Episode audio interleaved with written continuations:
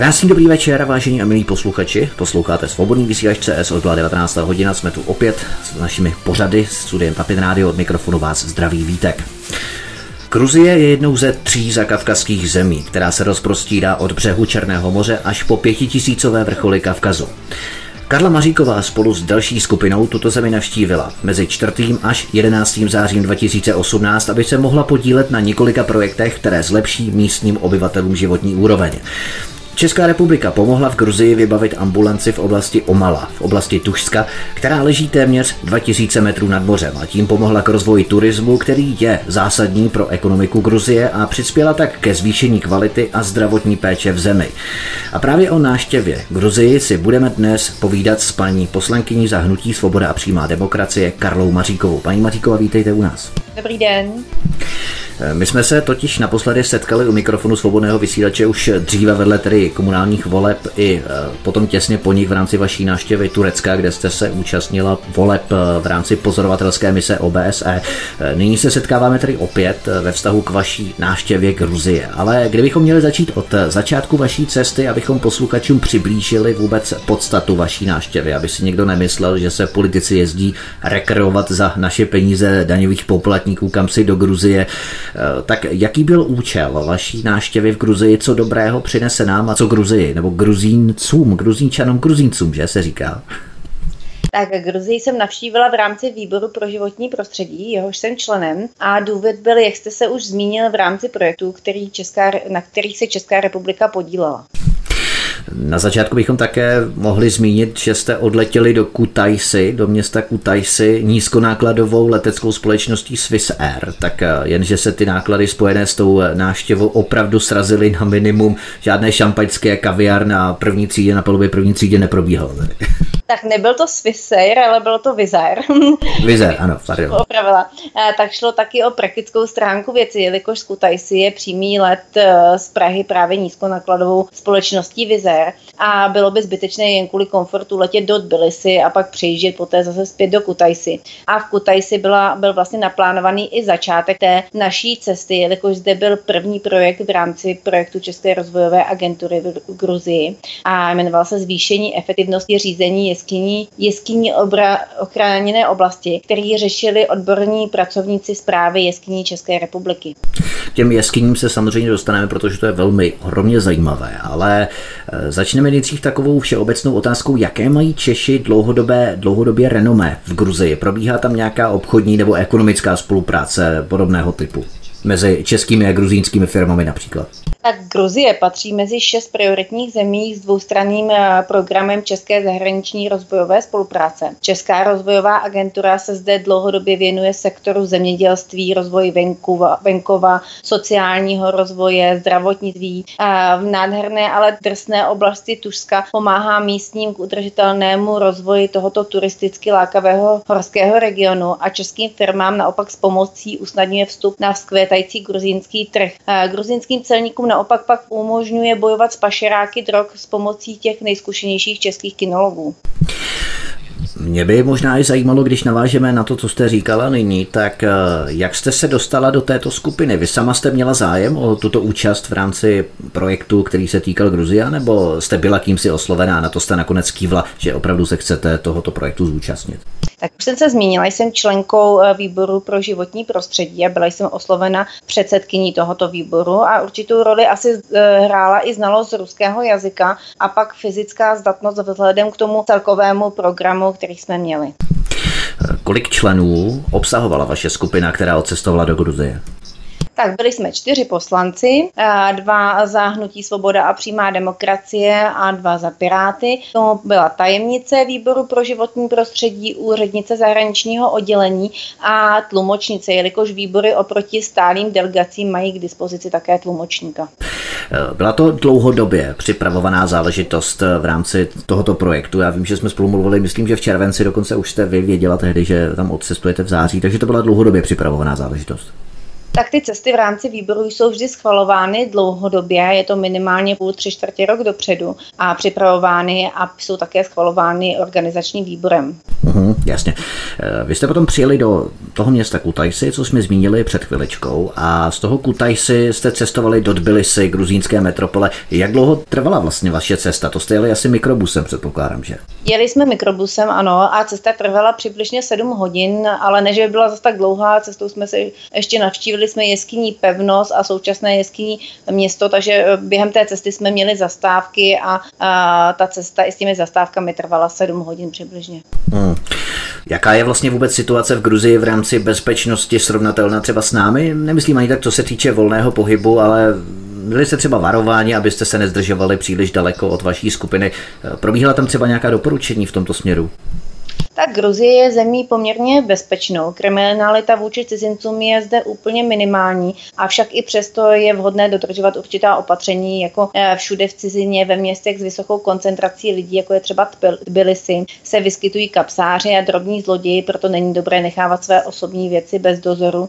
Nedoporučuje se cestovat do oblasti Jižní Osetie a Abcházie. A doporučuje se vyhnout taky velmi pravděpodobným konfliktům na hranicích, ale jinak je Gruzie bezpečná země a myslím si, že ani sama žena na ulici ve večerních hodinách se nemusí bát. Hmm. Jak to bylo řešeno třeba s tlumočením, kterého jsme se tu už částečně dotkli? Měl jste po celou dobu sebou přiděleného překladatele, který operativně tlumočil veškerou vaší komunikaci, nebo se lze v Gruzii úplně v pohodě dorozumět v ruštině, kterou vy ovládáte? Takže ruština tam s ruštinou tam nebyl problém, asi. Tak jak jsem se už zmínila, výbor, eh, výbory oproti stálým delegacím, jehož jsem předsedkyní OBSE, mají k dispozici tlumočníka. Ale jinak se v Gruzii dá dobře domluvit, zvláště ze starší generací rusky a naopak z mladší generací anglicky. A anglicky dobře zde mluví i malé děti. Hmm. Je to v podstatě paralelní jazyk, který oni se učí už vlastně od malinka, takže to asi není problém. Něco jako ve skandinávských zemích. Ano. Hmm. Jaký je v Gruzii aktuální časový posun? Vlastně o kolik hodin je tam méně? Od, je o dvě hodiny dopředu. Dopředu. Uhum, uhum, takže méně jako doprava, to znamená mínus. Eh, v rámci letního času, že to znamená, že my budeme mít podzimní čas, takže to bude o hodinu. Je to tak. Asi tak. to je taková složitá matematika trošku. Eh, je tam i jiná eh, norma zásuvek, teď mě napadlo, než třeba ve střední Evropě museli jste mít nějakou redukci, abyste si mohli nabít mobilní telefon nebo notebook, případně ho zapojit. Žádná redukce nebyla zapotřebí, jak notebooky, telefony jsme běžně nabíjeli jako u nás. Hmm. Čím se platí vlastně v Gruzi? Jaká je tam měna a kolik je to českých korun zhruba tak?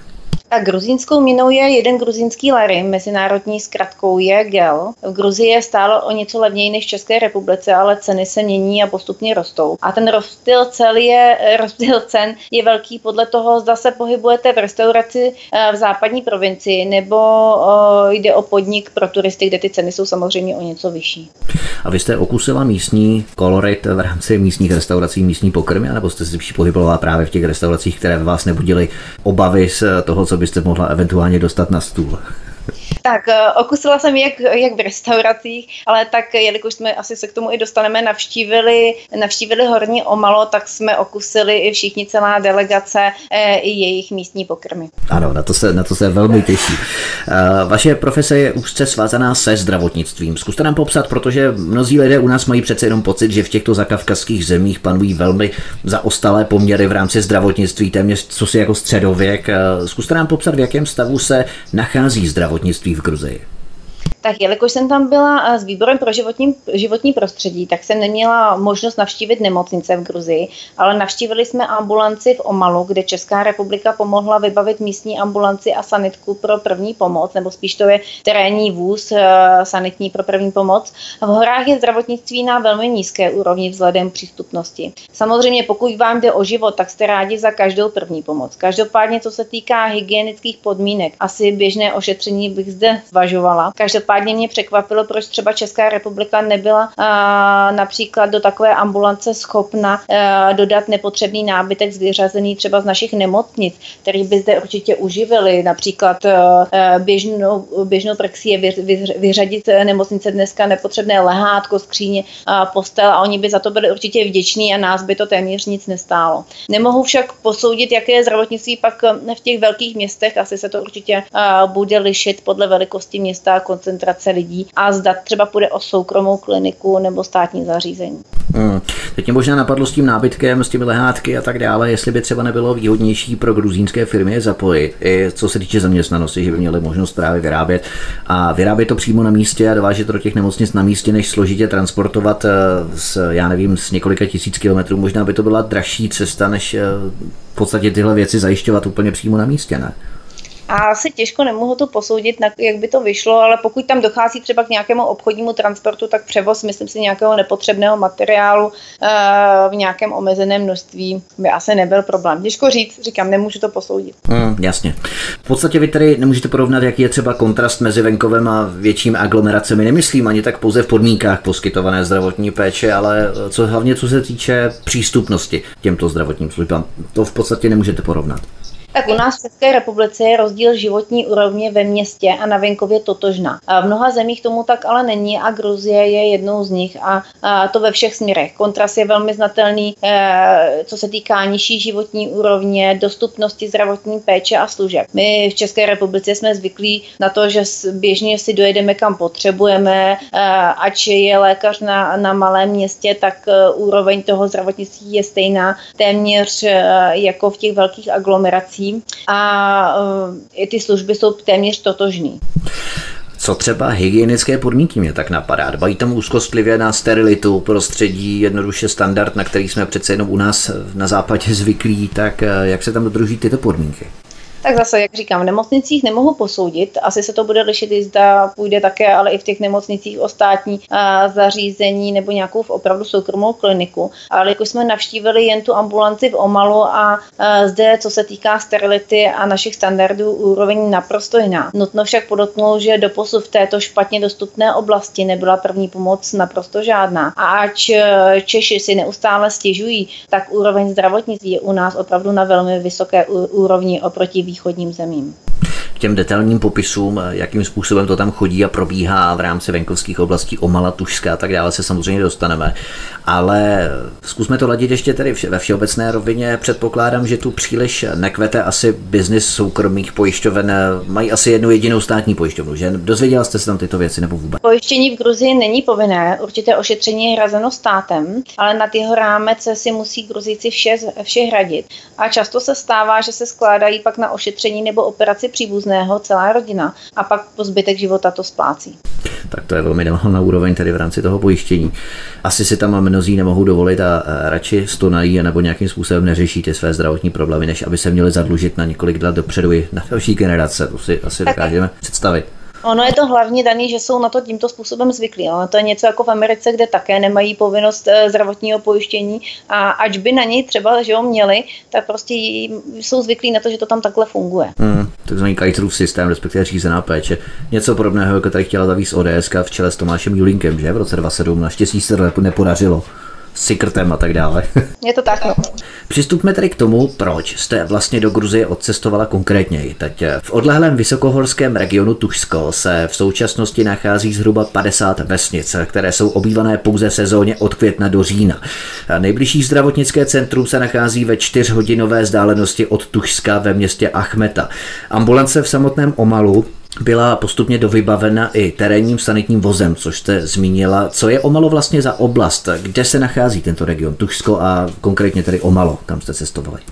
Tak Omalo je hlavní vesnice v historické oblasti Tušetie na severovýchodě Gruzie. Nachází se na severním svahu Velkého Kakazu poblíž hranic s Ruskem na mořské výšce 2000 metrů nad mořem. V roce 2002 byla obývána 58 lidmi, administrativně spadá do okresu Achmeta v kraji Kachetie. Vzhledem k vysokohorské a odlehlé poloze je vesnice pro, po většinu roku nepřístupná. Jedinou dopravní spojnicí je horská silnice z Pšavely přes Prusmik a Banom. Vesnice se člení na Dolní Omalo a Horní Omalo, které jsou od sebe vzdáleny přibližně 1,5 kilometru. V Omalu pak sídlí zpráva Národního parku Tušsko a nachází se tam také Národopisné muzeum. Vzhledem k té nepřístupnosti zdravotní péče byla místní ambulance vybavena právě, jak jste se zmínil, Českou rozvojovou agenturou terénním sanitním vozem a pomohli vybavit místní ambulanci. Jak dlouho trvala cesta z Tbilisi do Omala? Také těch sedm hodin, jako jste cestovali z toho Kutajsi, nebo to bylo kratší? A, tak cesta trvala přibližně pět hodin, ale je to vždy závislé na tom počasí a vzhledem k tomu špatnému terénu je nutná velmi pomalá jízda. A dokonce stanice BBC tuto cestu označila za 10 nejnebezpečnějších cest, čemuž skutečně asi ten terén odpovídá a vyplatí se mít místního řidiče, který tu cestu opravdu dobře zná. Vy jste tam byli v září, to je ještě jaksi konečný termín toho, kdy se tam může cestovat. V říjnu by to třeba už nešlo do těch oblastí, které jste naštívili. Ano, je to tak, že na přelomu září, října už se ta cesta uzavírá a už není možné se tam dostat. To znamená, že kdo tam zůstane, tak ten tam musí potom přebít celou zimu. V podstatě ty vesnice v Omalu jsou obývány, jak jsme zmínili, od května do října. To znamená, že potom tam zůstávají opravdu ti nejotrlejší starou sedíci. Jo? Můžeme to tak říct. Ano, asi tak, kteří jsou opravdu zvyklí přečkat tu zimu, protože oni ty své domečky, k čemuž se asi pak dostaneme, vlastně nemají vytápěné, maximálně v nějaké té společné místnosti, mají pak kam na třeba na tuhá paliva. Uh-huh, ano, tomu se dostaneme fosilní paliva. Tak uh, jaké dopravní prostředky jste použili? Opět mikrobusy asi, že, do Omala. Jde tam vůbec uh, mikrobusy nebo terénní vozy spíš? Použili jsme terénní vozy s náhodem na všechny čtyři, jak jsem se zmínila, ten terén do hory je přes nespevněnou cestu uh, lemovaný srázem a proto je i vzhledem k vysokohorské a odlohlé po, poleze je vesnice po většinu roku nepřístupná. Tedy to je docela adrenalin, když se tam jeli, měli jste asi strach docela, když jste se dívali na ten sráz a jak blízko jste jeli právě vůči tomu kraji srázu podél té silnice nebo na té silnici? Tak ta cesta je velmi úzká, že je opravdu problém eh, ne na všech místech, nebo těch míst je úplně minimum, kde se můžete vyhnout, když je protijedoucí eh, vůz proti vám eh, jede, ale myslím si, že to stojí za to. Proti vám tedy nic nejelo, nemuseli se potom couvat a vracet se museli zastavit a pustit a naopak někde museli pustit zase nás. No, vy jste právě říkali, že tam nejde se vyhnout, to znamená, jak jste to řešili? Místa, málo ten pár těch míst, tam někde se to dá, jo, uh-huh, uh-huh. Těch moc, ale někde se to skutečně dá. Jasně. Věnují Gruzínci péči opravám vozovek nebo byla infrastruktura komunikace silnice značně zanedbaná? Tak provoz na silnicích a ulicích eh, má takový balkánský charakter a není obvyklé, aby se na dvouproudové silnici míjela, míjela vedle sebe tři vozidla, někdy čtyři. Silnice, která na mapě vypadá jako potivá okreska, se v reálu může jen kousek za městem rychle změnit ve štěrkovou cestu. Eh, to je tím pravděpodobnější, čím dál se, dál, dál se od Bilisy. Na silnicích kromě děr často potkáte také ale eh, polehávající a postávající krávy či jiná zvířata, a to opravdu už za okrajem velkých měst a je je natolik běžný, že se místní ani nevzrušují a krávy v klidu objíždějí. Ono je to i dáno tím, že u nás asi kdyby uh, jste potkal někde takhle volně uh, nějakou krávu, tak by není na to zvyklá, na ten provoz, uh, tak by splašila, ale u nich uh, prostě ty zvířata jsou na to zvyklí takhle běžně být v tom provozu, tak jsou naprosto v klidu a i ty řidiči. Tak Ale ještě velké... zmínila to, že v Gruzii ještě opravdu do dlouhé doby neměli, nebyl řidičský průkaz, eh, řídil prostě tak, kdo se kdo naučil. Ono ten styl jízdy i podle tomu toho odpovídá. A byli jsme informováni, nevím, co je na tom pravdy, že autoškola se tam skládá na parkovišti a odborníci vedli takovou diskuzi, eh, že by bylo dobré, aby jezdili i s těmi potenciálními eh, řidiči do města, ale pro nikdy nikde ta v provozu autoškolu neviděla, takže asi zůstali pořád na tom parkovišti. to je vtipné. A učí tam třeba i takové, jak obět krávu nejlépe v rámci autoškoly, tak to tam asi neučí, že? To je přirozené. Netuším. Eh, jaká byla krajina potom, když jste cestovali z Kutajsi, pardon, ne z Kutajsi, ale z Tbilisi do Omala, do Tušska, tak eh, jaká byla krajina v Gruzii, když jste projížděli, co vám třeba utkvělo v paměti během té dlouhé cesty, pětihodinové cesty z Tbilisi do Omala? Kudy jste jeli? Tak musím říct, že krajina v Gruzii je opravdu nádherná a pohled na majestátní Kavkaz je nezapomenutelný. Není nic neobvyklého, že vám cestu, jak jsem říkala, za terasí stádo ovcí nebo krav, ono to má své určité kouzlo a máte pocit, že jste se opravdu vrátili v čase a nezapomenutelná je i samotná cesta do Omala, horská silnice z Šavely přes Prusmik a Banu. Karla Maříková, poslankyně parlamentu České republiky za hnutí SPD Svoboda a přímá demokracie, je naším dnešním hostem. Povídáme si eh, o jejím eh, absolvování cesty do Gruzie v rámci projektu vybavení zdejší ambulance novými lékařskými přístroji a technologiemi a také o jeskyních, na které také přijde řeč. Posloucháte svobodný vysílač Studio Tapin Radio, zdraví vás svítek. Po písničce, která právě začíná, budeme pokračovat dál. Hezký večer. Písnička nám dohrává, jsme tu zpátky, zdraví vás svítek od mikrofonu. Naším hostem dnes v dnešním vysílání svobodného vysílače je stále dále Karla Maříková, poslankyně Hnutí Svoboda a přímá demokracie, se kterou si povídáme o její cestě do Gruzie v rámci projektu vybavení zdejší ambulance novými lékařskými přístroji a technologiemi a také o projektu České rozvojové agentury a také o projektu v rámci jeskyního komplexu. K tomu se také dostaneme, bude to velmi zajímavé. Vy jste se dříve zajímala speciálně o tuto lokalitu Tušská, nebo proč jste se soustředili zrovna na tuto oblast Omala? Bylo to v rámci toho projektu? Tato oblast byla vybrána výborem pro životní prostředí a bylo to vzhledem k projektům rozvojové agentury v oblasti životního prostředí, o které jsme se už zmiňovali. Uh-huh. Jaká byla vybavenost ambulance v Omalu, kdybyste měla popsat podmínky, které tam panovaly dříve, jaké zdravotnické přístroje, vybavení tam eh, například měly? Vy jste to tu část ještě zmínili, to bylo přímo jako poměrně nevalného charakteru, ale kdybychom to měli teda detailně popsat, eh, co tam bylo, co tam nebylo tak v odlehlém vysokohorském regionu Tušsko se v současnosti nachází zhruba 50 vesnic, které jsou obývané pouze v sezóně od května do října, jak už jsme se zmiňovali. Nejbližší zdravotnické centrum se nachází ve čtyřhodinové vzdálenosti od Tuska ve městě Achmeta. Vzhledem k té atraktivitě regionu a sílícímu turistickému ruchu se stávalo stále nezbytnější mít možnost dostavit se urychleně i do odlehlých a obtížně dostupných míst v horách. Ke zvýšení dostupnosti a zkvalitní kvalitní lékařské péče v Tužsku byla v rámci právě projektu eh, rozvojové agentury vybavena ambulance v centru chráněné krajinné oblasti Omalu terénním sanitním vozem a v roce 2016 pak byly dodány potřebné zdravotnické přístroje vybavení jako například defibrilátor s monitorem EKG, resuscitační hrudní pumpa, infuzní dávkovač či neinvazivní dýchací přístroj. A pak v neposlední řadě se konala také série speciálních školení o zásadách poskytování první pomoci a správného používání dodaného vybavení.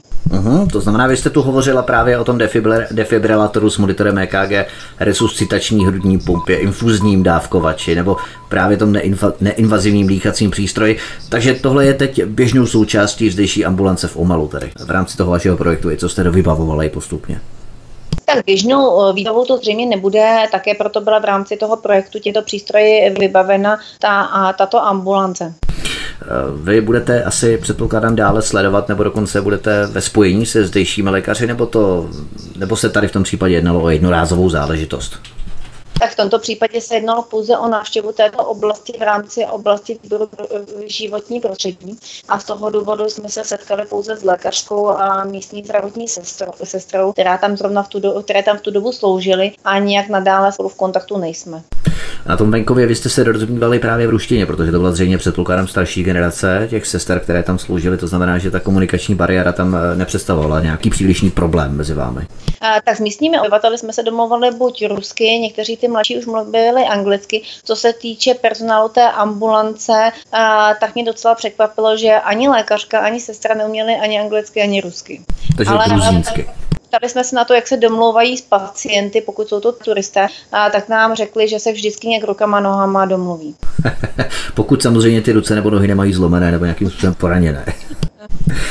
V rámci České rozvojové agentury se rozvinulo partnerství ve vztahu k ochraně velkoplošného chráněného území v Gruzii. Povězte nám o tom něco blíže. Jedná se o zatím jednu z turisticky netknutých oblastí asi, že?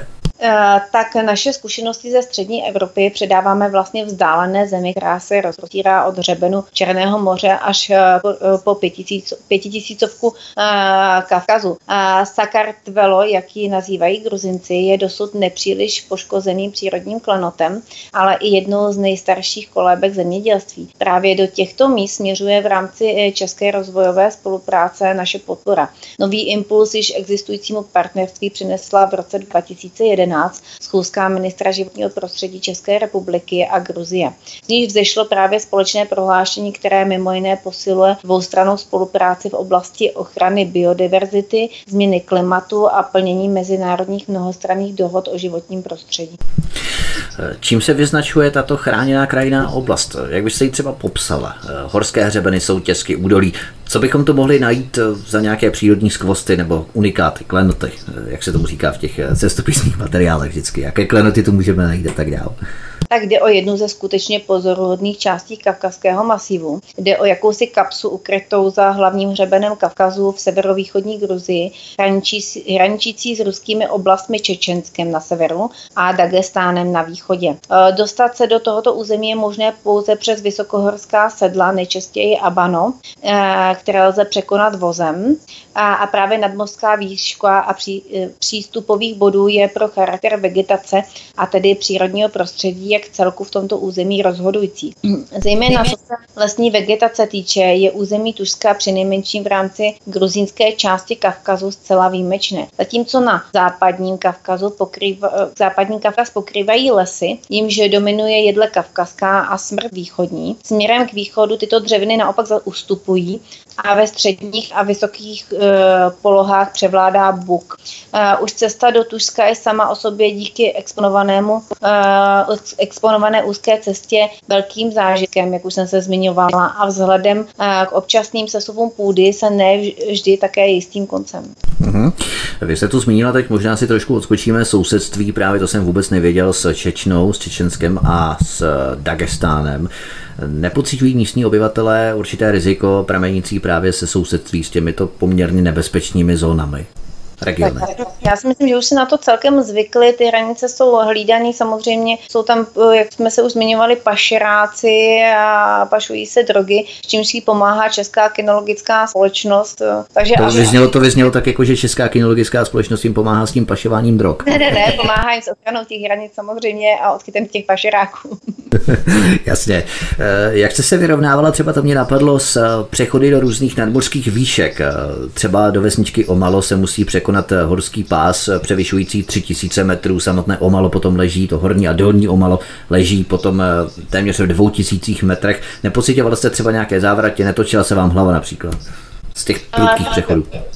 Celá, ta skupina jsme počítali s možností horské nemoci, tak jako, tak jak to běžně bývá, ale nikdo neměl žádné problémy a jak jste se zmínil, je nutné překonat tu výšku 3000 metrů, nepobýváte v ní trvale, takže myslím si, že i to, to mělo samotný vliv, že nikdo neměl žádné problémy. Uhum, to se musí znamenat taky postupně, že, to, že vy nejste zvyklá zdolávat e, horské hřebeny, spíš jste zvyklá na souboje v poslanecké sněmovně, předpokládám, že e, byste spíš asi preferovala ty kopce asi, že? Uh, asi jo. Nachází se tu spousta různých vesniček, nebo tu lidé spíše žijí v drobných osamocených sídlech nějakých, nebo jak se tu lidé usazují vlastně v těchto oblastech? Tak než k usazování dochází spíše k vylidňování, protože mladší generace odchází do měst, kde je pro ně život jak komfortnější, tak mají možnost lépe placené práce, ale komfortnějšího bydlení. V horách je jejich jediná možnost obživy pastevectví a zemědělství, ale lidé žijí spíše v malých uskupeních. Ono to zní tak nějak romanticky, lákavě právě pobývat v těchto chráněných oblastech, eh, chaloupka a tak dále, ale v podstatě člověk se musí nějakým způsobem uživit a je drcen právě těmi ekonomickými nároky v rámci civilizačního rozvoje, eh, které drtí tyhle eh, záležitosti. Takže ty projekty, které jsou realizovány v rámci udržení určité životní úrovně a podpory právě života v těchto oblastech, tak eh, řekl bych, že jak si natahují něco, co v dlouhodobějšího hlediska asi nelze udržet, že? Eh, je to tak, když se nad tím zamyslíte, tak eh, ty možnosti jsou dvě. Buď eh, ho budou podporovat tím způsobem, že se tam zvedne cestovní ruch, a, anebo se samotný ten způsob života by asi časem skutečně odumřel příchodem no, mladší a mladší generace. Hmm. Jak vypadá zdejší architektura, z čeho si třeba lidé stavějí domečky, jak vůbec vypadají i třeba v rámci zajištění zabezpečení proti třeskutým mrazům, které tu jsou asi opravdu velmi tuhé přes tu zimu, jak jsme se zmínili, od října do května. Domy se staví štědiče, jsou velmi prosté, vytápění, jak už jsem se zmínila, je minimální. Většinou je ve společné eh, místnosti v kamnech na tuhá paliva a z toho důvodu na zimu většina lidí odchází z hor.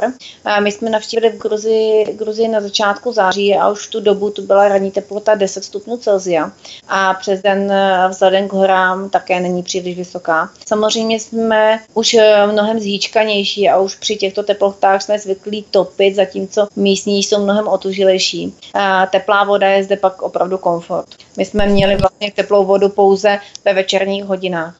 A to není standard, ta teplá voda ve večerních hodinách, to jste se museli i nějak vybojovat, nebo to bylo normální? Kde se ohřívá vlastně vůbec? Asi bojlery tam asi neexistují, že? Bojlery tam neexistují, není to asi standard, jsou to ale opravené domečky, které fungují jako penziony právě v rámci projektů České rozvojové agentury. My jsme byli ubytováni zvlášť muži a zvlášť ženy a třeba musím říct, že kolegové neměli tu teplou vodu ani ve večerních hodinách, netekla. Tedy, tak to jste si vybrali dobře, to možná bylo spíš eh, kvůli tomu ubytování, ne, že ženám preferenčně tu vodu pouští spíše než mužům, že asi to bylo spíš, eh, kde jste si zrovna vybrali to ubytování, kdybyste si vyměnili ty pokoje, tak by to zase teklo jim a ne vám, že? Možné to je, no. Jasně. Eh, třeba, že se bavíme o chráněné oblasti. Místní tušové asi mohou, předpokládám, v rozumné míře samozřejmě těžit a používat dřevo pro vlastní potřebu, řekněme vytápění, tepelné zpracování pokrmu a tak dále, a tak dále tak jedinou možností tušu, jak vytápět tuhými palivy, a zdroj pak zbývá jediný a to dřevo. Snaží se být velmi teda šetrní a to z toho důvodu topí opravdu, jak jsem se zmínila, a velmi málo a to třeba jen večer, i když jsou teploty pro nás velmi chladné. Například společnost Vatrat eh, tu prováděla projekt Teplo do škol, kdy poukazují na nedostatek fosilních surovin pro vytápění v Gruzii. No a to nás eh, od problému vytápění tak trošku oslým můstkem přenáší, přesouvá na školství. Měla jste se tu možnost třeba nějakým způsobem seznámit vůbec se školstvím v té úplně nejelementárnější, nejzákladnější rovině, za to třeba existují školy a jak z tak roztroušených třeba vesniček probíhá školní docházka, pokud vůbec probíhá. Tak e, tento projekt, o kterém jste se zmínil, navazuje na problematiku nedostatku fosilních surovin pro vytápění v Gruzii. Cílem toho projektu bylo vypracovat podnikatelský plán, který by mapoval situaci ve vybraných školách a informoval o zdrojích e, biodopadů v regionech. E, podnikatelská strategie předpokládá provozování česko-gruzínské firmy zaměřené na dodávku, instalaci a servis topných systémů na bioodpad. V důsledku toho projektu vznikne podnikatelská činnost v oblasti, která by v Gruzii, které v Gruzii vlastně zcela chybí. Současně by vyškolení specialisté, technici byli schopni systém centrálního zdroje tepla instalovat a i servisovat. Co se týká těch škol samotných, tak nebyl bohužel prostor zde je navštívit, ale velice mě překvapilo, jak už jsem se zmiňovala, že i malé děti zde hovoří plně anglicky. Nemohu teda posoudit, jaký je technický stav těch škol, ale co nám pak, co jsme měli informace, tak třeba ta úroveň asi nebude úplně nějaká nízká, jelikož opravdu už eh, od základní školy se tam děti učí cizí jazyk. Vy jste se tam samozřejmě setkávali s místními obyvateli, starousedlíci, ti asi nejsou na turisty příliš zvyklí. Jak k vám přistupovali, jak probíhala komunikace s nimi mezi vámi? Byla vřelá nebo k vám přistupovali spíš s nedůvěrou? Podařilo se vám jí třeba rozptýlit, pokud tam ta nedůvěra samozřejmě byla? Tak místní i v odlehlých oblastech jsou na turisty zvyklí, jelikož i přes špatnou přístupnost odlehlých oblastí lákají milovníky vysokohorské turistiky. A naopak jsou velmi přátelští. No vidíte to. Eh, buduje se tu třeba nějaká, nevím, turistická infrastruktura, třeba označování páteřních turistických tras nebo oprava nějakých mostků přes prudké horské toky, eh, nebo tu lidé podnikají různé výpravy, turistické výpravy, treky takzvané, skutečně na vlastní pěst s netknutou přírodou bez nějaké, řekněme, logistiky, která by jim tu turistickou cestu usnadnila. Tak, jak už jsem se zmínila, cestu, kterou jsme absolvovali, označila BBC za jednu z deseti nejnebezpečnějších a tu musí absolvovat také turisté. Na jednu stranu by si možná někdo řekl, že je to škoda, jelikož by se zvýšil turismus v oblasti, což by přineslo i investice. Na druhou stranu právě tato regulace turismu, turismu díky nedostupnosti jakousi zárukou ochrany přírody. Pokud by se zde začaly vystavovat cesty, došlo by k zvýšení turismu a tím i zvýšené ohrožení pro chráněné chráněnou oblast. A turistické trasy jsou samozřejmě pak označeny, jsou k dispozici turistické mapy a průvodci. Teď mě napadlo, čím se vlastně starousedlíci tušové ve zdejších oblastech živí, když jsme tu načli právě tu ekonomickou tíhu, která samozřejmě vábí opravdu nebo atraktivizuje spíše ty velké aglomerace nebo větší města pro mladé lidi, kteří přece jenom eh, v těch venkovských oblastech nechtějí se trvat v rámci pokračování jejich života v produktivním věku, takže tady pěstují, eh, řekněme, tradiční drobné zemědělské dovednosti jenom k vlastní obživě, co třeba příznačná pastevecká kultura. Je tu pastevectví častým jevem. Tak je to, jste se zmínil, zemědělství a pastevectví. Můžete zde vidět volně pohybující se ovce, krávy, které jsou zdrojem nejen masa, mléka, za který, ze kterých pak vyrábí síry a máslo. Ovce jsou také zdroje vlny. Mimořádně zajímavá je historie a způsob tužského pastevectví. Zatímco léto tráví tušové se svými stády ovcí v horách a na zimu se naopak pak přesouvají do přibližně 200 kilometrů vzdálené lestostepní oblasti Národního parku Vašlovany při východní hranici Gruzie na takzvané zimní pastviny. Přesun začíná v druhé polovině září a trvá více než měsíc a návrat je možný teprve v době, kdy jsou horská sedla opět prostupná, tedy koncem května. To znamená, každý den, když to teď narychlo pro počtu, tak to je tak zhruba 8-9 kilometrů musí projít, aby to za 30 dní zvládli těch 200 kilometrů mm-hmm. zhruba. Je to tak? To je, to, je, to je dost, to je dobré tedy. Eh, co třeba prodej vlny, jak jsme tu zmínili, v rámci ovcí tvoří tohle značnou část eh, jejich ekonomického příjmu, který jim potom dovoluje samozřejmě v té oblasti zůstat se trvat tak my jsme měli cestou zpět z Omala navštívit podnik na zpracování vlny, ale vzhledem k tomu, že nás opravdu tlačil čas, jsme to už nestihli, ale šlo o taky, také další projekt České rozvojové agentury, jmenoval se Podpora tradičního způsobu zemědělství obživy v Tužsku. A záměrem toho projektu je, bylo oživit horský region Tužsko a to především poskytnutím materiální, technické a metodické podpory pro rozvoj tradičního způsobu zemědělské obživy. Ta zahrnuje pěstování zemědělských plodin, především tedy brambor a zpracování právě ovčí vlny. A mezi aktivity projektu patří zajištění skladovacích prostor na brambory a dodání potřebné techniky, včetně techniky pro zpracování vlny. Charita ČR v rámci projektu podpořila tradiční způsob zemědělské obživy v Tušsku, čili dá se tam ještě uživit z pozice zemědělce, jako je, jak jste zmínila, pěstitelství brambor, zpracování ovčí vlny a tak dále. Ti, kteří tam prostě chtějí žít, tak uh, uživí se tam tímto způsobem. Uživit se dá třeba právě včelařstvím, které je v Gruzii jednou z nejvýdělečnějších zemědělských aktivit. A rozvoj chovu včel a produkce medu je pro eh, to jedním z důležitých způsobů obživy, zejména v odlehlých oblastech země. Záměrem také projektu je proto přispět ke zvýšení produktivity včelařství v Gruzii zavedením nových efektivních postupů a správné výrobní praxe. Ale záměrem projektu podpory tradičního zemědělství je celkově oživit horský region Tušsko a to především poskytnutím materiálů materiální, technické a metodické podpory pro rozvoj tradičního způsobu zemědělské obživy. A ta zahrnuje pěstování zemědělských plodin, jak už jsem se zmiňovala, brambor nebo zpracování ovčí vlny. A mezi aktivity projektu patří zajištění skladovacích prostor na brambory a dodání potřebné techniky, včetně techniky pro zpracování vlny a tím vlastně podpora k soběstačnosti zemědělců. Vy jste zmínila včelařství, ochutnala jste zdejší med, máte ráda med? Ráda ho moc nemám, ochutnala jsem ho, ale má opravdu je znatelně jinou chuť než ten, než ten náš a také jsem se ho přivezla teda. Mm-hmm. Ale lze ho nějak charakterizovat tu chuť, v čem se třeba liší od toho českého medu, jestli, jestli je to možné vůbec? No, nemůžu, jestli bych ho jako, asi bych ho přirovnala, když jsem třeba v Thajsku ochutnala uh, luční med, tak bych ho přirovnala uh, k tomu, že je charakteristicky víc podobný. Ten náš je víc cukernatý. Říká Karla Maříková, poslankyně zahnutí Svoboda a přímá demokracie, se kterou si povídáme o její cestě do Gruzie a nejenom její, tedy o cestě do Gruzie, kterou absolvovala s dalšími poslanci do Gruzie v rámci projektu vybavení zdejší ambulance v Omalu novými lékařskými přístroji a technologiemi a samozřejmě i v rámci jeskyní. O tom si budeme povídat eh, po písničce. Vy posloucháte stále svobodný vysílač, který je vaším společníkem a provází vás Vítek, který vám přeje příjemný poslech a po písničce zůstaňte s námi, pojedeme dál. Hezký večer. Krásný dobrý večer, jsme tu opět zpátky po písničce, která nám právě končí. Naším hostem, který nás provází dnešním večerem, je Karla Maříková, poslankyně parlamentu České republiky za hnutí Svoboda a přímá demokracie, se kterou si povídáme o její cestě do Gruzie.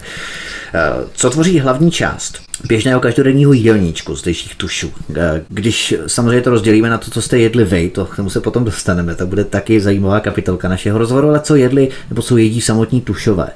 Tak tradiční živobytí čuské komunity je velmi skromné. Využívají produkty z chovu, skotu, drůbeže, zejména ovcí, tam mléko, mléčné produkty, vlnu, maso a plodiny vypěstované na polích eh, v okolí vesnic, takže brambory, obilí, zeleninu, koření či bylinky. A i běžný život tušů je, je celkově prostě i to živobytí je skromné. Až na výjimky nemají zdroj elektrické energie a dovoz potravin a věcí denní potřeby je značně komplikovaný. Podnikavější tužové však ve svých kamenných obchodech eh, postupně zřizují skromné pokojíčky pro ubytování turistů. Těm vybavením pokojíčků se potom ještě dostaneme, eh, jakým způsobem to zařizují. Takže v rámci těch potravin, takže to brambory, maso, skot, drubež, taky ovce, třeba mléko, mléčné výrobky, obilí, zelenina, koření, bylinky. Takže skladba jídelníčku, jejich jídelníčku je poměrně rozmanitá, bohatá, pestrá, se bychom mohli říci, že?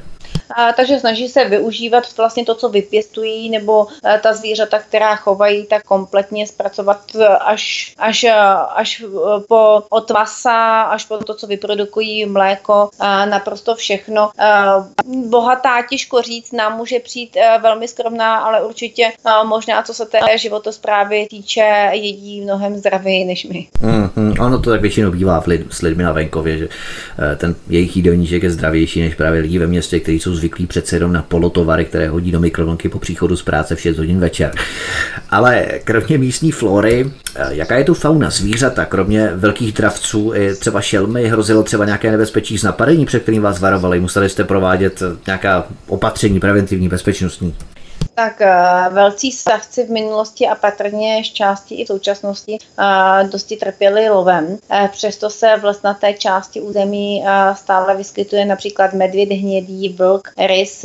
Velmi vzácně je zde jelen lesní a srnec obecný. Pak v otevřených borech na extrémních skalní, skalních rénech stále přežívá vzácná a zde původní koza bezoárová, jeden z významných předmětů ochrany zdejších národních parků a přísné rezervace. Dále zde můžete najít eh, kozorožce dagestánského, který obývá horní alpínské polohy pohoří. Stáku pak určitě stojí za pozornost eh, dravci, jako je orel skalní, sub bělohlavý i hnědý, anebo orlosub bradatý. Spíše jak napadení šelmou vám však asi, asi hrozí napadení psem, kteří zde hlídají stáda právě před útokem šelem a dravců.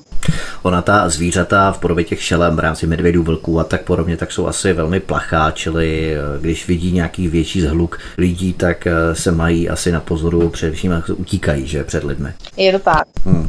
Kromě nosorožce, ne do nosorožce, kozorožce dagestánského, tak je tam asi přítomný i pašerák čečenský, ne, asi kromě těch zvířat, ale uh, hrozí větší nebezpečí, byste řekla v Praze na Žižkově u centra klinika třeba než v gruzínském Tušsku asi. No, trochu si říct, že asi jo.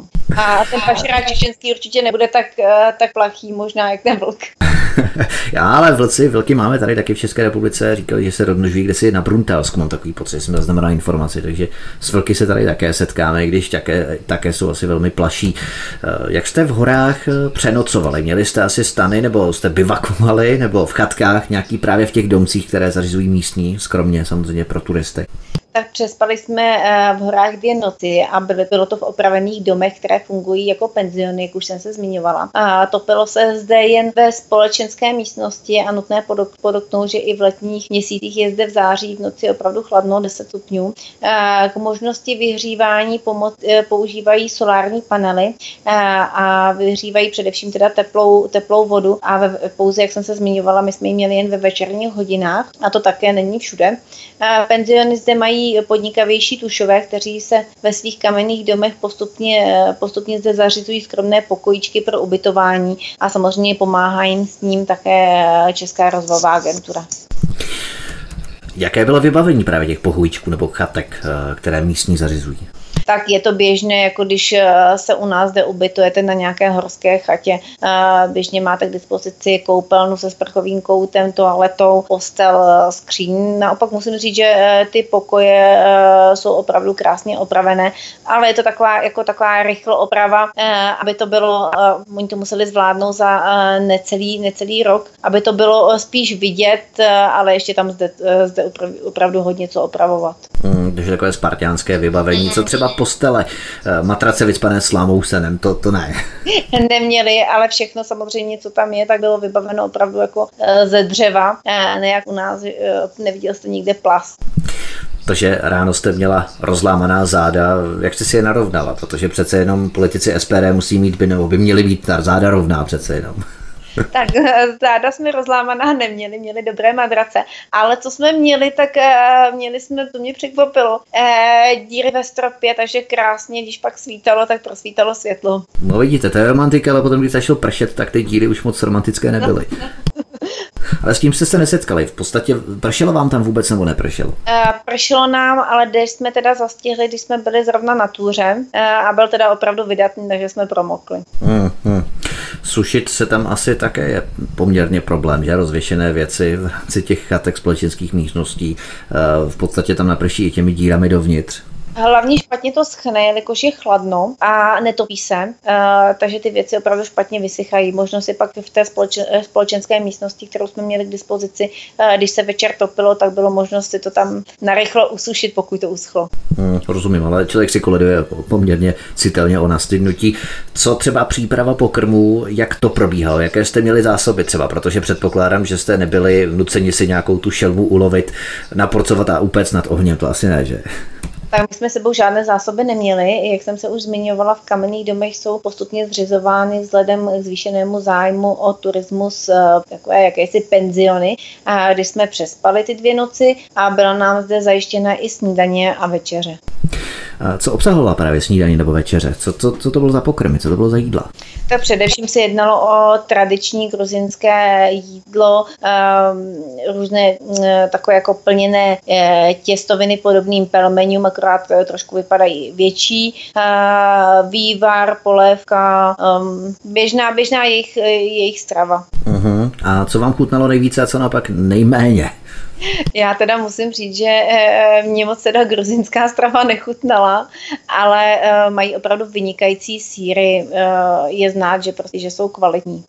Když jste těmi síry byla krmena poměrně dlouho, tak jste se asi těšila na českou kuchyni zpátky. tak hlavně jde o to, že jak jsou ty síry kvalitní, tak jsou hodně aromatický. Opravdu z nich cítíte, cítíte to zvíře. Takže po nějaké době už jsem se skutečně těšila na českou kuchyni. Takže jste to zvíře cítila potom až do Prahy, ještě vám vytanulo na mysli ta chuť ještě no, dlouho potom, co jste převítala zpátky do České republiky. Že jsem si zakoupila pak eh, síry na letišti, protože eh, běžně nebyly, nebylo možno zakoupit, aby byly vákuově zabalené. A, a ty síry sice byly také odlišné oproti našim, bylo znát, že jsou kvalitnější, ale už neměly v sobě takovéto aroma jako ty v těch horách. ano, ano, rozumím. A něco jako gruzínský čaj, jak je tady zvykem, dříve se popíjel gruzínský čaj, to jste tam neměli. Uh, tak čaj tam můžete kdekoliv zakoupit, uh, nebo vám ho připraví. Měli jsme, ale gruzínský čaj zakoupíte třeba už dnes i v Rusku a tuším, že běžně i u nás. Česká rozvojová agentura pořídila majitelům penzionu solární panely, jak jste se zmínila, fotovoltaické články. Navíc společnost Sanivet eh, se to podílela na elektrifikaci odlehlých částí, odlehlých regionů Tušska, což mě přivádí k otázce, co elektřina. Je tam běžné si někde nabít notebook eh, nebo mobilní telefon? Tak tento projekt měl za úkol zlepšit životní podmínky obyvatel právě v odloučených regionech Gruzie. A jeho cílem bylo zavedení udržitelných technologií výroby elektřiny ve prospěch místních obyvatel. Notebook nebo telefon si nabijete, ale jak jsem se už zmínila, horší je to právě s teplou vodou a topením. To je zena pevná paliva a běžně, jak jsem říkala, že, že teplá voda ve večerních hodinách neteče a k tomu ohřevu právě slouží solární panel zaznamenali. My jsme se tu ještě v mezičase během písničky bavili o tom, že je poměrně snadné v Gruzii zachytit mobilní signál v rámci Wi-Fi sítí na venkově i na venkově, což je v příkrém rozporu poměrně s Českou republikou, kde i poměrně často ve městech, eh, kde by to člověk neočekával, tak ulovit nějakou Wi-Fi síť, která není zaheslovaná a která nějakým způsobem funguje obstojně, tak je poměrně problém. V Gruzii tomu tak tedy není. Eh, je to tak není a není to teda jen v Gruzii, ale musím říct, že i v Kyrgyzstánu eh, nebo v Azerbajdžánu, v Rusku běžně na veřejných prostranstvích zachytíte signál eh, Wi-Fi, ale opravdu kvalitní signál, ne jak u nás. A my jsme v tomto směru opravdu hodně zaostali. Tak vidíte to, zase nějaká věc, kterou opravdu máme co dohánět. Jaké vzdálenosti jste museli překonávat pěšky? Přece jenom dostupnost vozidly tu je asi značně obtížná, stížená, možná až, možná až nemožná, nebo skoro až nemožná. Tak vzhledem k tomu, že ten náš čas byl opravdu velmi omezen a problematický terén je dlouhý 70 km, tak eh, ten jsme absolvovali eh, vozem, jak jsem se už zmínila. A pak v Horním Omalu jsme měli naplánovanou jen takovou menší túru, která byla vzdálená přibližně 2 km. No vidíte, vy jste tedy turisti všude autem a maximálně 2 km chodíte. No. Vidět bychom, bychom. Eh, dochází tu k eh, nějakému rozsáhlejšímu ničení krajiny v souvislosti s rozvojem komfortu civilizace, zvyšujícími se nároky lidské činnosti, nebo tu mají ráj, řekněme, ilegální těžaři dřeva, případně pytláci. O těch pašerácích jsme mluvili, teď spíše pytláci. Dochází tam eh, k něčemu podobnému v těchto regionech, chráněných oblastech? Tak dřevo těží i místní, aby mohli topit a nároky se samozřejmě zvyšují s větším nástupem turistů a s rozvojem turistiky. Eh, viditelně hromadit, eh, hromadí se především plastový odpad a do prostředí začínají volně odtékat odpadní vody z koupelen a praček. Opomenout nelze ani problémy se znečištěním zdrojů pitné vody hospodářskými zvířaty, ale někdy i turisty a zanedbatelnou infrastrukturu využívanou místními obyvateli a návštěvníky ilegální těžbu dřeva či pytláctví. Ehm, co se týká té těžby dřeva, tak místní eh, se samozřejmě snaží být, eh, být šetrní, ale jak se ten turismus postupně zvedá, tak samozřejmě ty nároky jsou čím dál větší. Hmm.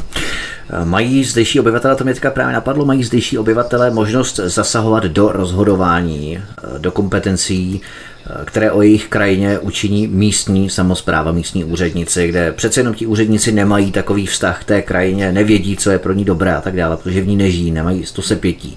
A jak si vstupují do přirozených práv eh, těchto starousedlíků. Dochází tam k něčemu podobnému, že by v podstatě oni nemohli rozhodovat, co se s tou krajinou bude dít dál, jak se bude rozvíjet. Tušové měli možnost se k těm problémům vyjádřit.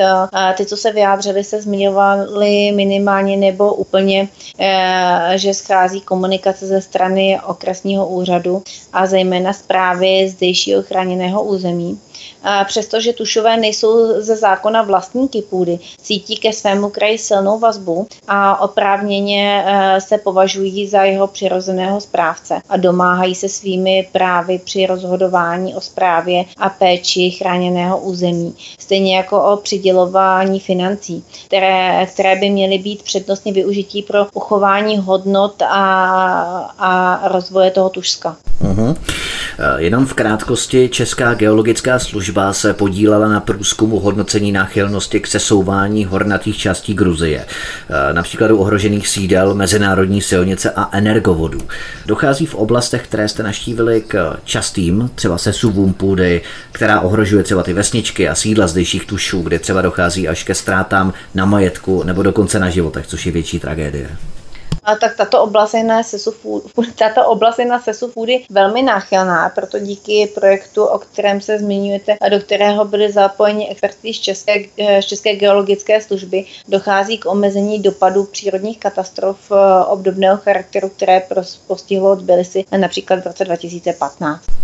Karla Maříková, poslankyně zahnutí Svoboda a přímá demokracie, je naším dnešním společníkem, která nás provází dnešním vysíláním. A my si povídáme o cestě do Gruzie. My jsme tu řešili věci ohledně zdravotnictví, ohledně jejich cest potom v rámci tur po Omalu, po regionu Tušska a po písničce se podíváme v posledním našem vstupu na jeskyně. Takže zůstaňte s námi, bude to velmi zajímavé. Svobodný vysílač vás provází dnešní večer od mikrofonu vás zdraví Vítek. Po písničce pokračujeme dál. Hezký večer. Karla Maříková, poslankyně zahnutí Svoboda a přímá demokracie, je naším dnešním hostem, která nás provází na svobodném vysílači od mikrofonu vás zdraví Vítek a my si povídáme o její cestě do Gruzie, kterou absolvovala před zhruba jedním měsícem měsícem. V Gruzii bylo prováděno, a to se dostáváme právě k dalšímu tématu, které jsme slíbili, že začneme před písničkou, takže k tomu právě dochází. V Gruzii totiž bylo prováděno v měření a monitoring mikroklimatických poměrů v jeskyních v Gruzii. Zkušební monitoring byl zahájen už v roce 2015 a podílela se na něm zpráva jeskyní České republiky. Zkuste nám vysvětlit, paní poslankyně, v čem je ten monitoring mikroklimatických poměrů v gruzínských jeskyních prospěšný? Co nám to může přinést a co může přinést Gruzii? Tak v rámci projektu opět České rozvojové agentury v Gruzii projekt se jmenoval Zvýšení efektivnosti řízení jeskyní chráněné oblasti Imerety, který řešil, řešili odborníci, eh, pracovníci zprávy jeskyní České republiky a bylo zde mimo jiné plánováno zavedení trvalého monitoringu mikroklimatických poměrů ve vybraných jeskyních. Úkol se podařilo realizovat již v roce 2015, ve kterém eh, byl zahájen zkušební režim monitoringu a v poslední posledních letech jsou již dostupné ucelené soubory výsledků měření a správce jeskyní tak má vlastně k dispozici důležité podklady pro efektivní péči a ochranu tohoto podzemního přírodního dědictví Gruzie. Jeskyní mikroklima patří ke specifickým složkám podzemního prostředí. Pokud není výrazně ovlivňováno antropogenními vlivy, bývají jeho hodnoty velmi stabilní, protože se vyznačuje schopností se během krátké doby vrátit do původní stálých, eh, dlouhodobě stálých hodnot. A uvedená zákonitost platí i v případě veřejnosti z přístupněných jeskyních, kdy během turistické sezóny dochází k drobným výkyvům, především k opakovanému nárůstu teploty. A zpráva jeskyní České republiky se již řadu let zabývala monitorováním jeskyního mikro, mikroklimatu, a to jak ve, jak ve veřejnosti přístupných oblastech, tak i v některých nepřístupných jeskyních. A sledování veličiny jeskyního vnitřního ovzduší slouží k bezpečnosti a provozu, vědeckému poznání a pak ochraně samotných jeskyní. Jak vlastně vypadá ten systém jeskyních prostor v Gruzii, když bychom to měli porovnat s jeskyněmi v České republice? Jsou zhruba stejné, mají, řekněme, majestátnější krátníkovou výzdobu, mohodnější domy, chodeb, nebo se třeba vyznačují něčím, co jeskyním v České republice chybí, nebo jak byste je popsala, když jste je naštěvovala? Tak my jsme naštívili pouze Prometovou jeskyni, která je druhou veřejnosti s přístupněnou jeskyní a s, podob, s podobnou roční návštěvností jako Sataplia, ale je mnohem větší. A se Stává se ze spousty mohutných domů, chodeb s délkou několika kilometrů. A protéká zde eh, eh, podzemní, podzemní, mm, podzemní tok nebo podzemní potok.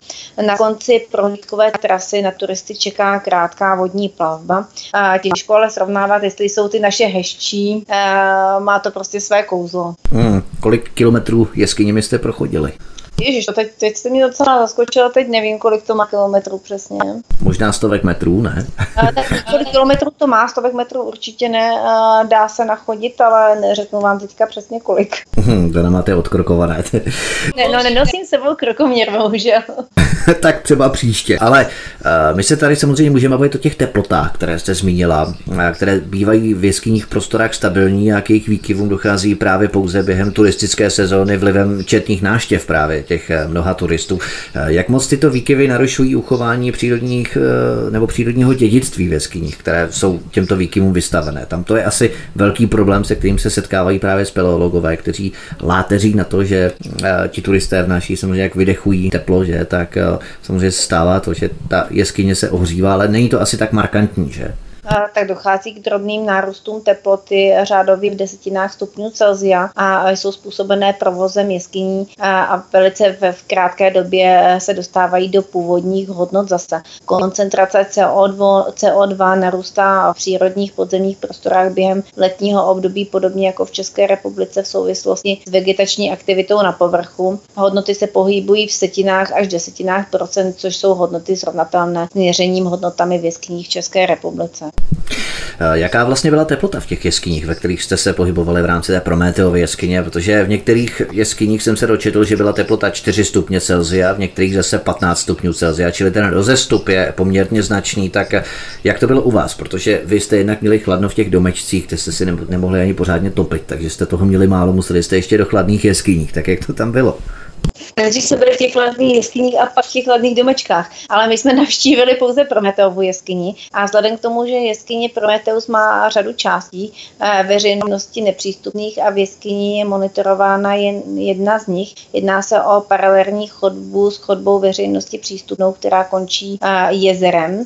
Oproti veřejnosti přístupným prostorám se projevuje jako eh, statická.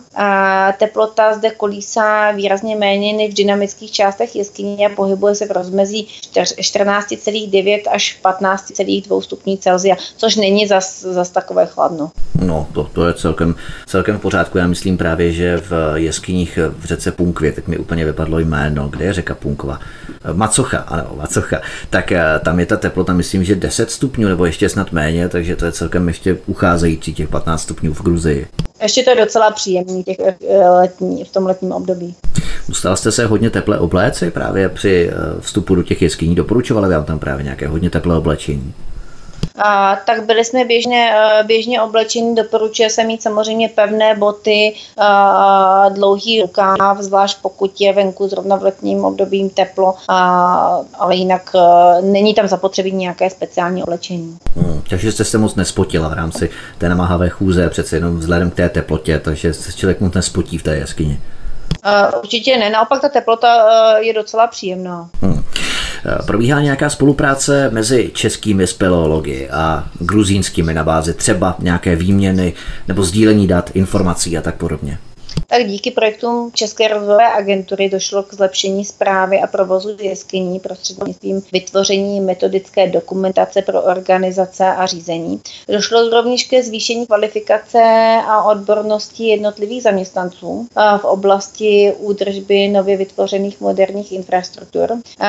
Efektivní řízení chráněného území zaměřené na ochranu a prevenci rarit spolu s rozvojem ekoturismu šetrného k životnímu prostředí lidí eh, by se měly stát do budoucna prostředkem pro rozvoj místních malých a středních podnikatelů, nabízí servisní služby pro potenciální návštěvníky. Počítá se s tím, že by se třeba v jeskyni mohlo i eh, potápět eh, v rámci, v rámci turismu. V roce 2013 byly předány vlastně všechny provozní dokumenty, včetně návštěvního řádu a příjemci a projekt byl ukončen. Co se kromě teploty a vlhkosti měří dále třeba v jeskyních? Má třeba vnitřní prostředí jeskyní vliv eh, určitá koncentrace kyslíku například? Měří se teplota a vlhkost ovzduší, měří se plyny, koncentrace CO2 narůstá v přírodních podzemních prostorách během letního období, podobně jako v České republice v souvislosti s vegetační aktivitou na povrchu. Hodnoty se pohybují v setinách až desetinách procent, což jsou hodnoty srovnatelné eh, s měřenými hodnotami v jeskyních v České republice. Jak jsem se už několikrát zmiňovala, navštívili jsme pouze Prometeovou jeskyni, kde v letních měsících eh, na prohlídkové trase v jeskyni dosahuje koncentrace oxidu uhličitého žádná celá jedna až žádná celá 3% pokud nás poslouchají nějaký fajnšmekři speleologové, tak samozřejmě jsou to pro ně celkem zajímavá cená data, ale běžnému posluchači to asi moc neřekne. Pojďme se možná podívat na něco méně odborně eh, fundovaného. Co se týče těch jeskyní, naštívili jste třeba v rámci té Prometeovy jeskyně, tak naštívili jste třeba uh, nějaké jiné prostory třeba, které nejsou běžně veřejnosti přístupné, nebo jste naštívili pouze prostory, které, do kterých můžou zavítat i turisté? Vzhledem k tomu, že jsme byli opravdu velmi časově omezení, tak jsme navštívili pouze Prometeovu jeskyni a pouze ty části, které jsou přístupné veřejnosti. Vy se pohybujete spíše v labirintech poslaneckých budov než v labirintech jeskyní. Podstoupili jste třeba předtím eh, nějaký bezpečnostní kurz nebo školení, jak se vlastně v jeskyních pohybovat tak, aby nedošlo k nějakému zbytečnému poranění nebo zlomení končetiny a tak? Ale nic takového nebylo potřeba, jako jsme navštívili opravdu jen části přístupné veřejnosti a, a je to jako když navštívíte jeskyně u nás v České republice.